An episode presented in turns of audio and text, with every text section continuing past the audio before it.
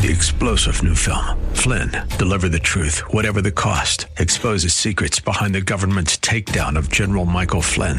Flynn knew what the intel world had been up to. He ordered the first audit of the use of contractors. This set off alarm bells. He told the truth. He was the most dangerous person for Donald Trump to hire. They had to get rid of Flynn. Flynn, deliver the truth, whatever the cost. Available now. Watch it today. Go to salemnow.com. Salemnow.com. The following program is sponsored by Abernethy and Hagerman LLC. And welcome to Bisburg. I'm your host, Gary Dixon. And on the program today, we have Jay Hagerman and Dan Reimer from Abernethy and Hagerman. Welcome, guys, back to Bisburg. Hi, Gary. Hi, Gary. How are you? Very good. So before we get into today's topic, which is on probate. Uh, we have a lot to discuss. Let's get just again a, a, thumbnail on who you are and your business, and then we'll move on to the top 10 probate mistakes. Sure. So we're a you know, kind of a boutique law firm. We do estates, trust, and elder law and estate planning up in the North Hills of Pittsburgh, but we cover um, you know all the counties in Western Pennsylvania. I've been up to Erie and down to Greene County, so mm-hmm. we've been all over the place today I, I, find it interesting you've uh, given me this list. It's on the top 10 probate mistakes that we're going to cover. But before we cover that and get into those top 10 mistakes, I have to ask a simple question. What is probate? Yeah, so probate is a word that's derived from uh, the Latin word that means to prove or to publish. And gen- generally, that means a, a, will or a last will and testament. You prove or to publish the decedent's last will and testament. So that, that probate process, also known as estate administration, um, you know, pretty much covers that. That goal is when someone passes away, what happens with their, their will and then the assets that are subject to that will. And we hear about having to go into probate uh, in cases of people not having wills, and uh, that's a kind of a long and expensive process, isn't it? Well, whether you do or you don't have a will, I guess it's a probate process or it's state administration. Right. Um, if you die without a will, you just get the government's rule book. Mm-hmm. Uh, if you have your own will, then you get your rule book. Okay. Uh, so, but I mean, they are interchangeably used. Um, you know, theoretically, one's called estate administration, one's called probate, but well, let's get into the top 10 probate mistakes. What's number one? Yeah, Dan did such a good job last time with his David Letterman style. I came up with my own. so, um, you know, the the first one's kind of a no-brainer, um, and the number one, you know, number one, and these are no no order particularly, um, is uh, allowing unmonitored access to your loved loved one's home who had just passed away. So when a decedent passes away, um, obviously, you know, there's a significant emotional um, deluge of, of, feelings and stuff like that because of the, the, the care that we have for that loved one. Um, but sometimes, whenever you know your loved one passes away, some of the the things in the house, the tangible items, tend to disappear whenever mm. whenever family comes in. Um, in all of these top 10 mistakes I've seen, are, I have real life examples. I've been doing this for about a decade and I've seen every single thing. So sometimes there's the Hummel collection or the, you know, the, the prized deer hunting rifle that you got the prize buck with in Western PA. Sure, certainly we have that. Um, stamp collections, coins. mm-hmm. um, they sometimes they disappear whenever the family comes in and comes out. So allowing you know unmonitored access to a decedent's uh, house at, right after death or even during the process is generally not a, a good thing to have happen. Gosh, I, I think like who are these people? I mean, I've never dealt with that, and I don't think that anyone in my family would be like that. But I, that does go on, doesn't well, it? Well, there's a saying where there's a will, there's a way, and the mm. reality is when there's a will and someone's dead, there's someone trying to take something. So, wow. and it's it's sad, but it's true, and and that's why we have jobs. Well, uh, it's good to know that that's something you should be thinking about, right? Taking care of. So, not allowing unmonitored access yep. to the descendant's home. Very good. Number two? Sure. So, number two is basically um, assuming that everyone's going to want the same thing as you. Not necessarily tangible items, but as far as the desires go, right? So, generally, a will or the, the you know the the intestate default law will outline how assets pass upon uh, the death of a decedent. Um, However, you know, I can give you an example. Let's say that there are three children and, you know, mom and dad both pass away and there's one house. Well, one of the the siblings has been living in the house with mom and dad forever, uh, but the will says everything gets split three ways. Mm-hmm. So, what are we doing with that child that resides in the house? Are they are they getting kicked out? Or we? I mean, some two of the siblings already have their own houses, presumably. So you know, when they want cash. So one of the options is to sell the house and kick the one sibling to the road and split the cash three ways. The other option is to, you know, you could do a do a family based mortgage, which is an interesting uh, open ended mortgage type deal situation there. Um, have the one sibling buy the other two out, which obviously has an interest in real estate.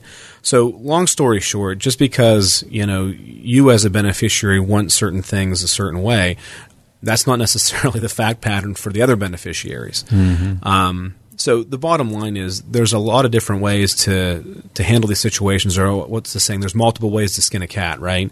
Um, but it takes coordinating with a you know a reputable attorney to kind of figure these out because you know you're not going to do a estate based you know family mortgage uh, on a fly by night website. It's not going to happen. Um, but those are always your options, and there's a lot of creative ways to handle situations like that that I've outlined. And frankly, those I, I, can think of three estates I'm handling right now that have those three separate um, issues with the real estate that we've done those three separate strategies. I'm thinking that probably is a common occurrence, isn't sure. it? Sure, especially yeah, especially in Western PA. One of the children moves home to take care of mom and dad, and they pass away, and they sell their house, and they have nowhere to go, and you know there's other siblings out there or other beneficiaries out there, and I mean they want what's coming to them because that's fair under the under the documents, and that's what mom or dad would have wanted. But mm-hmm. you know you can't you, you, can't get cash out of a house automatically. You know, right. what I mean? So that's right. that's a very common example. Okay, a very very important thing to work out and think about beforehand and not afterward. Okay, what's number three? Number three is failing to communicate uh, with the beneficiaries or heirs of the estate. So this is basically if you're you know you're the the appointed child or or even loved one um, who is the named executor uh, in, in an estate. You know there are certain requirements under the law and the rules of court in which the beneficiaries have to receive certain notices you know, or even if you're not a beneficiary, if you're a disinherited person, you are still entitled to receive some types of notices in certain situations. Mm-hmm. By not following these court rules or these statutes, um, that puts you as the executor in a precarious situation, um, and you might, you know, if, if you're dilatory, the court may have grounds to remove you. So, I mean, once again, where I see this often is someone passes away, and you know, uh, a, executor uh, or a personal representative wants to do this process on the cheap. They don't hire an attorney, and they they you know go th- go to Google or wherever, and they they, they figure out what do I what am I supposed to do, and um, they fail in giving the proper notices, which is it's not okay. And there are also timelines that are involved as well, uh, and there are also notices. Uh, you know, to uh, actually strike that part. Mm-hmm. Go ahead. Say they're also there are also notices to creditors, which I guess is the fourth. So there's also notices to creditors that have to be given, which kind of ties in nicely to the fourth mistake, which is properly handling creditors.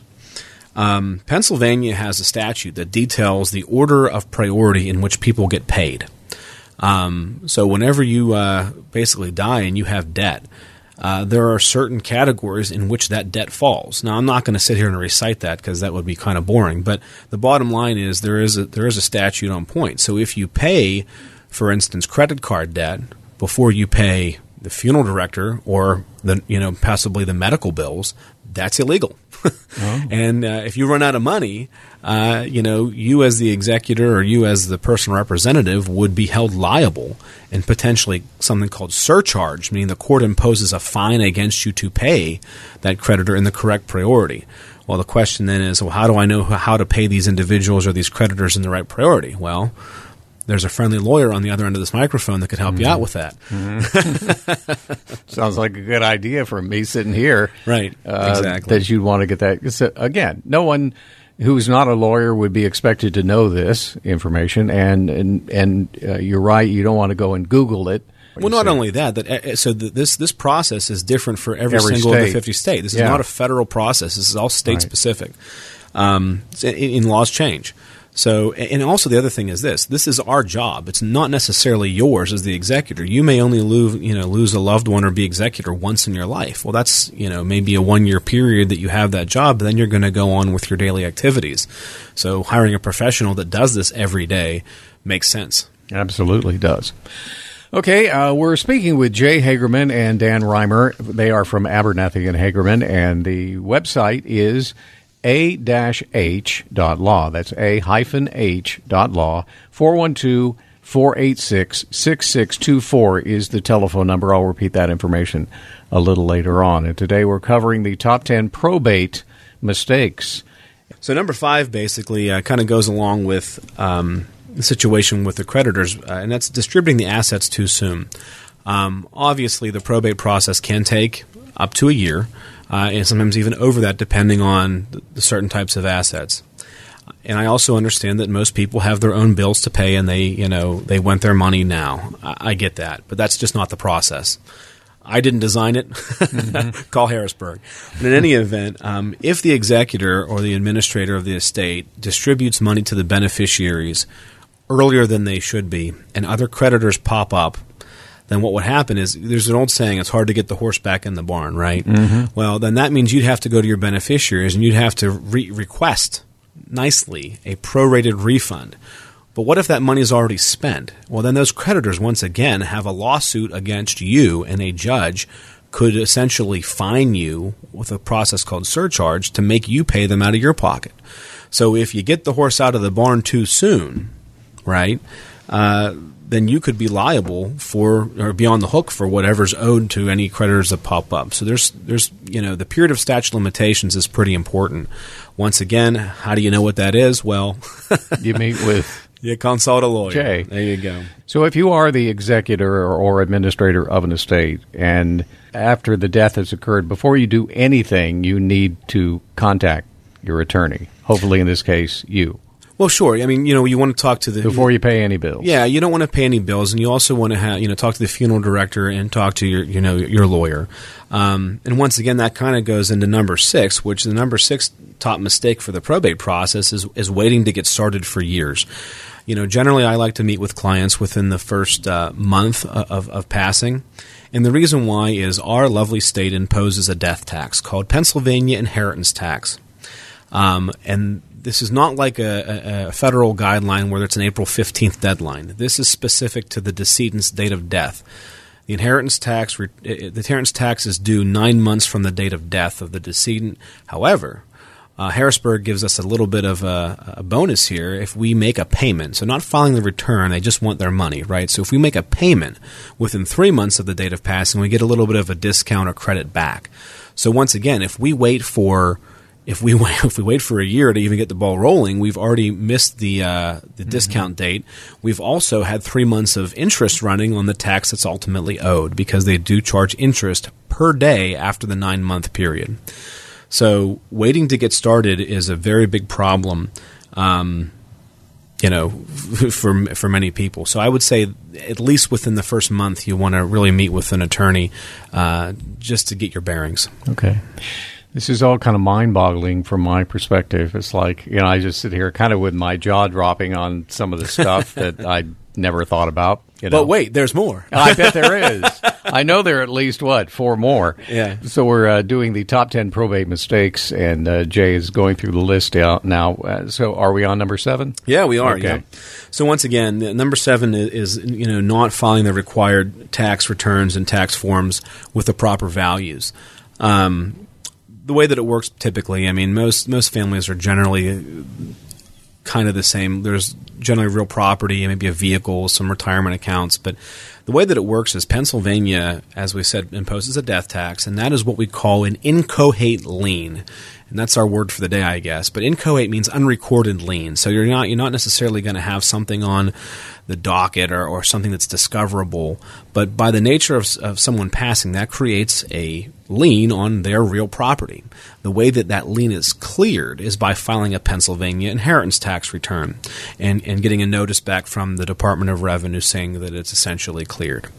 Um, so once again, if we're selling real estate, we can't give good title to mom or dad's house to the buyer if we have a, a lien mm-hmm. on the mm-hmm. property. Right. So that that creates an issue. The other thing is this, um, you know, within nine months, that that lien is going to keep compounding interest every day.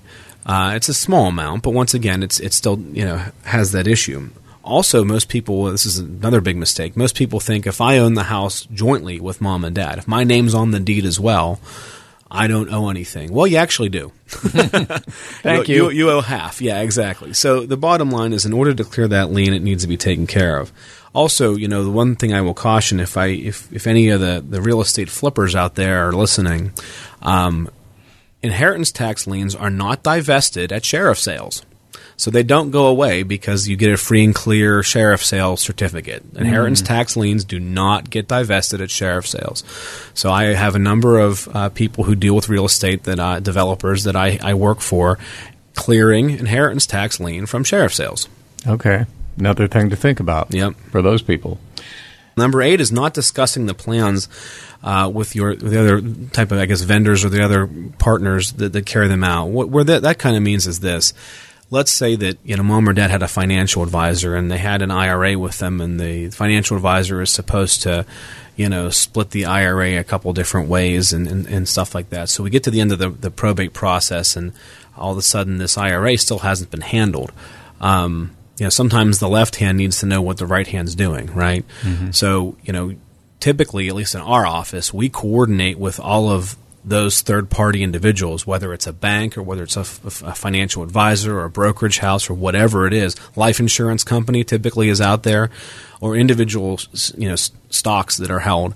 Um, we coordinate with everything so that we make sure that every third party has its marching orders and it's all working to coordinate, um, I guess, the wealth uh, toward the beneficiaries. So a big mistake is not having that coordination, and it can be burdensome, as you can imagine, trying to marshal all of these assets to where they're supposed to go without a coordinated effort. Well, the person who is the executor of, of the estate, boy, it, it really does sound like a big job, or it can be a big job. And I can't imagine doing it without the the help of somebody like yourself. So, what is your advice then in this? Like, when you said within a month to uh, contact your attorney and g- get the ball rolling and figure out what needs to be done. Will they tell you everything, or do you need to do study beyond that and, and learn how all of this works and Yes, become a, almost a lawyer or an attorney yourself? how to? Well, typically what happens is we, you know, whenever some a client meets with me in the office, I go over the thirty thousand foot overview and I I outline and I say, listen, there's there's here's the deadlines, here's what has to be done. But a lot of the stuff, um, I I make an analogy to, of course, the movie The Wizard of Oz, right? And let's kind of go there for a second because my staff has heard me say this thousands of times. Um, remember the part of the movie where the, the four main characters are going to the Emerald City and they see the, the wizard there with you know the fireballs are blowing everywhere and they're you know, kind of scared and shaking and timid. And then the, the little dog Toto goes behind and, and pulls the curtain and there's a little fat guy behind the curtain pulling the levers and he says pay no attention to the man behind the curtain. Well I, I tell the client that I'm the little fat guy behind the curtain and I'm making sure that everything is uh, you know being taken care of so that um, the client doesn't have to worry about that. There's a lot of stuff that happens behind the scenes and in the what we call the back office that it's literally you know once you hire us or any law firm for that matter they should take care of. Um, we just have a process. We've been doing this i mean i do this all day every day. Right. uh, for, and i've helped thousands of families in my career. So um, this is just a process that we stick to. We we detail to the, the clients and even the beneficiaries if they want to be there, the, the process, the timelines, the goals, and, and manage expectations accordingly. Uh, it can be overwhelming. Um, I've had tears and I've had hugs.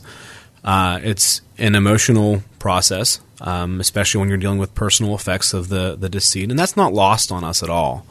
I, I also, you know, will say, um, because of the nature of what we do and because of the the intent and the care we place on it, um, you know, we're not. This is not something that's uh, that any lawyer can just pick up and handle. Uh, there are certain requirements as to each schedule of the tax return. There are certain rules of court that must be followed.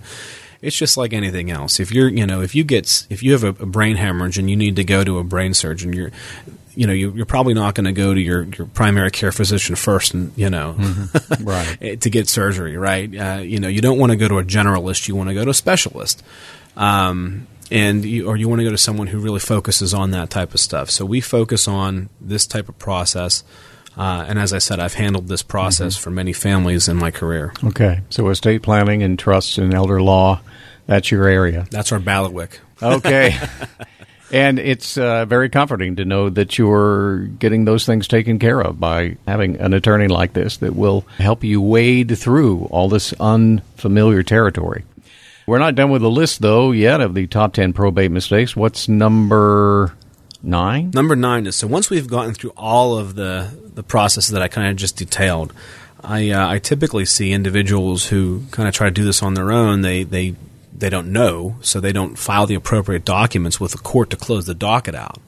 Well, what happens then? Well, they'll get a nice little I love you letter from a judge saying if you don't do certain things, you're going to be in front of me and you have to explain to me on the record why you haven't done certain things. Mm. That's not a fun letter to receive. no.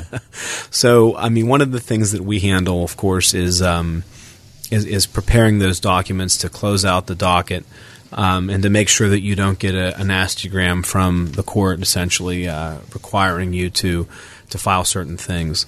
Um, the other thing is, is, is just handling certain creditors, and, and if it, if the estate is contentious, what we have to do is file something called a final account, which basically details all of the ingress and egress of the money uh, and the assets, and when they came in and where they went and where they're going that can be relatively burdensome too. Um, and you know, not all families get along. yeah.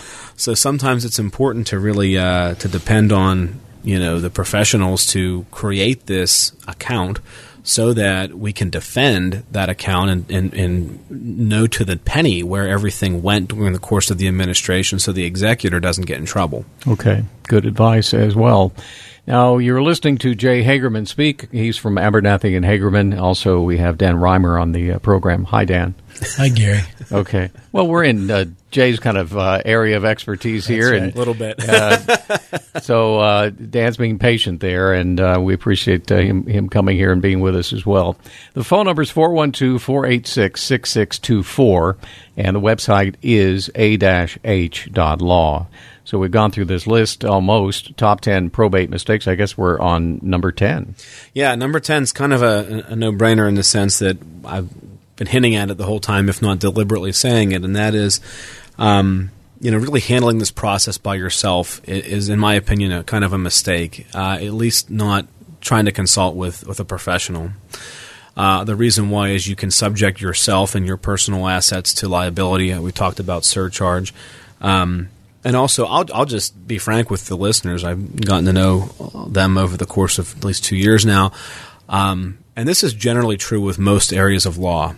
It costs more to fix something than to do it right the first time. Mm. So the approach we generally take is the measure twice, cut once approach. And I mean, if we if we start the process out and, and, and go through line by line the way that the, the process should be done, it's a lot easier and cheaper for the client than us coming in the middle and then trying to clean up some of the, the pitfalls that have occurred prior mm-hmm. just because of lack of knowledge.